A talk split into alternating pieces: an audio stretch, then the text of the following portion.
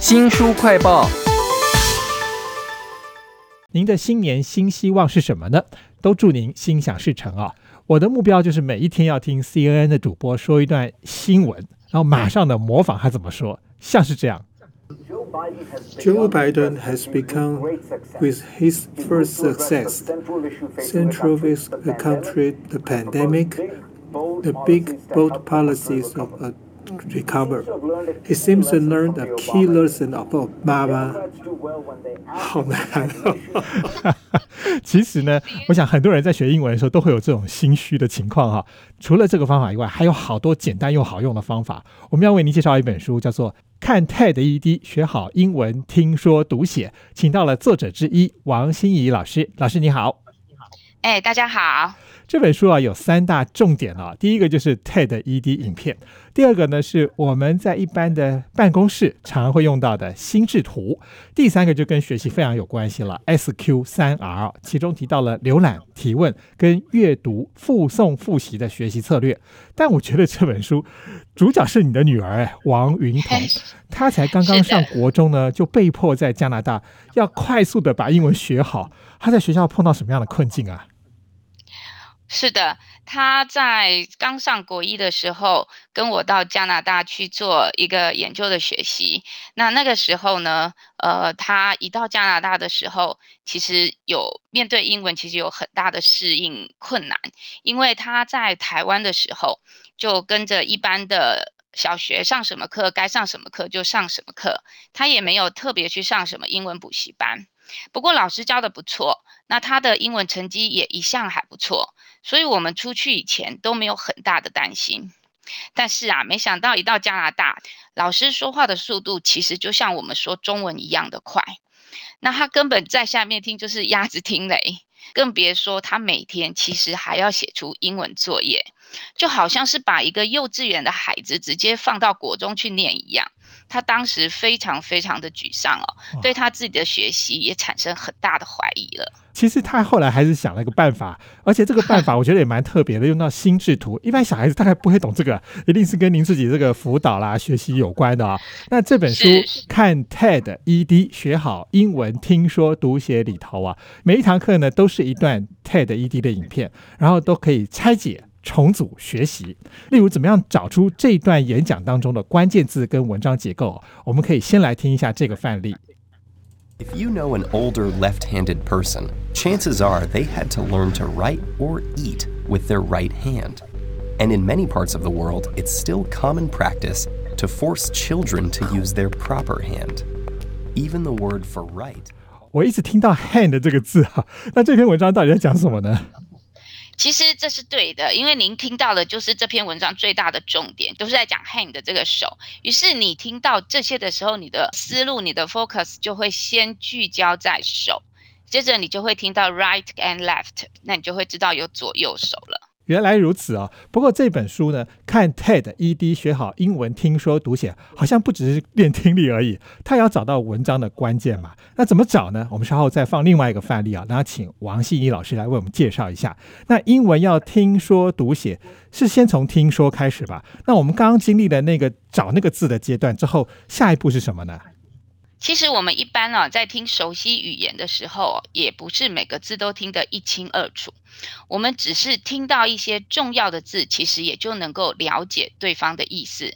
所以刚刚就是以我们本来的语言使用习惯来掌握住重要的资讯，也就是抓到主要的关键字来进行。抓到关键字以后呢，我们就能够。重新组织这个关键字，因为以我们过去的经验，我们自己人生的历程，其实能够将这些关键字组织成一个有意义的脉络，然后用自己的话把它整理出来。哎，你讲到这个比对全影片的这个关键字啊，嗯、然后可以把它。整理出来这件事情，就要讲到这个第二个重点了。看 TED ED 学好英文听说读写。你的女儿哦，王云彤，当时她竟然用了心智图。这个心智图它如何用来搜集跟分类英语的语言跟知识呢？其实心智图法它是一个相当重视思考的工具。那我因为啊。认为，不管是学习还是生活，思路清楚是非常非常重要的。所以从小我就有意的培养他要有逻辑思考的能力，希望这样子的思考能力哦，可以成为他的一个习惯。逻辑力强，当他面对问题的时候，他就会习惯性的要去分析，然后找出解决的方法。所以当他面对英文困境的时候，因为这已经是习惯了，所以他自然而然的就会用这个习惯来面对他的问题。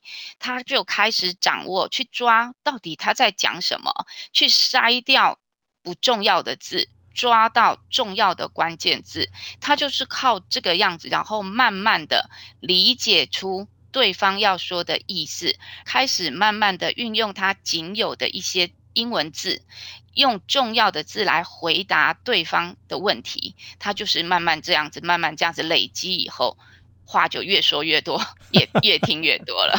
看 TED ED 学好英文听说读写里头，就有很多的心智图的范例，例如说左手。他可能会见识到左手的成因啦，那左手的现象啦，以及如何对应左手这样子的习惯，那你就要画很多的图出来。你既然能够拉出很多的素材哈，当然就可以把它发展成一篇文章，可以跟人家沟通哈。其实这些笔记都最后要用在写作了。书里面有一堂课我是非常感兴趣的，这堂课呢叫做。巧克力的历史，透过心智图要怎么样拆解出巧克力的知识呢？我想我们继续再来听一下。If you can't imagine life without chocolate, you're lucky you weren't born before the 16th century. Until then, chocolate only existed in Mesoamerica, in a form quite different from what we know. As far back as 1900 BCE, the people of that region had learned to prepare the beans of the native cacao tree 哎，我听到这里，觉得好像一直在讲那个历史，这件事情到底怎么样分解呢？在用心智图法在分解这样的一个课文的时候呢，我们要依循原文的架构，以及他曾经说出来的这些关键字，来去把这些关键字放进它的架构里面，就可以得到一个这一整篇文章的一个完整架构的心智图。从这个完整的心智图里面，其实就可以看到很多影片中没有特别讲到，但是可以再深一层思考的内容。比方说，在这一张巧克力历史的心智图里面，我们可以了解巧克力从一开始它就是个高级品。那么我们就会想要知道说它是从哪里来的。于是呢，我们就会开始看哦，原来它是在一九零零年的时候，中美洲人认为巧克力是神的恩典，然后再继续细节的往下去探讨说哦，原来在十六世纪的时候，还有一个国王。认为巧克力是一个高贵到要用金杯来喝的一个东西，之后它还可以变成药，所以你会发现说这样子的一篇文章，如果用心智图法来做结构的拆解，你就可以看到说它是从一个大的范围、大的概念，再继续细节。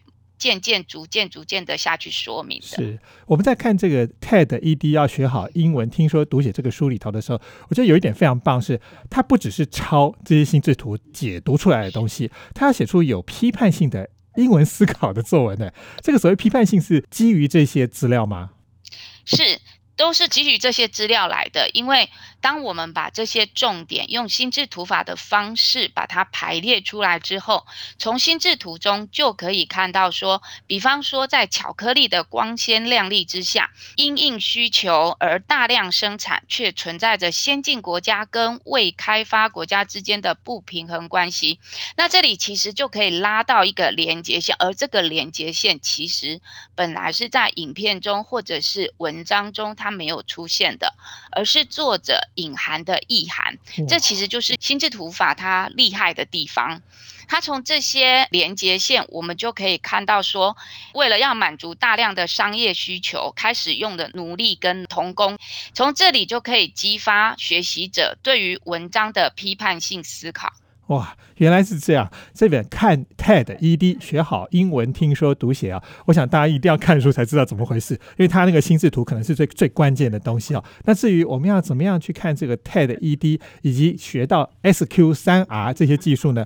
用了就知道了。非常谢谢王心怡，还有您的女儿王云彤啊，一起合作写出了这本书《看 TED ED 学好英文听说读写》。谢谢您，谢谢。新书快报在这里哦，包括了脸书、YouTube。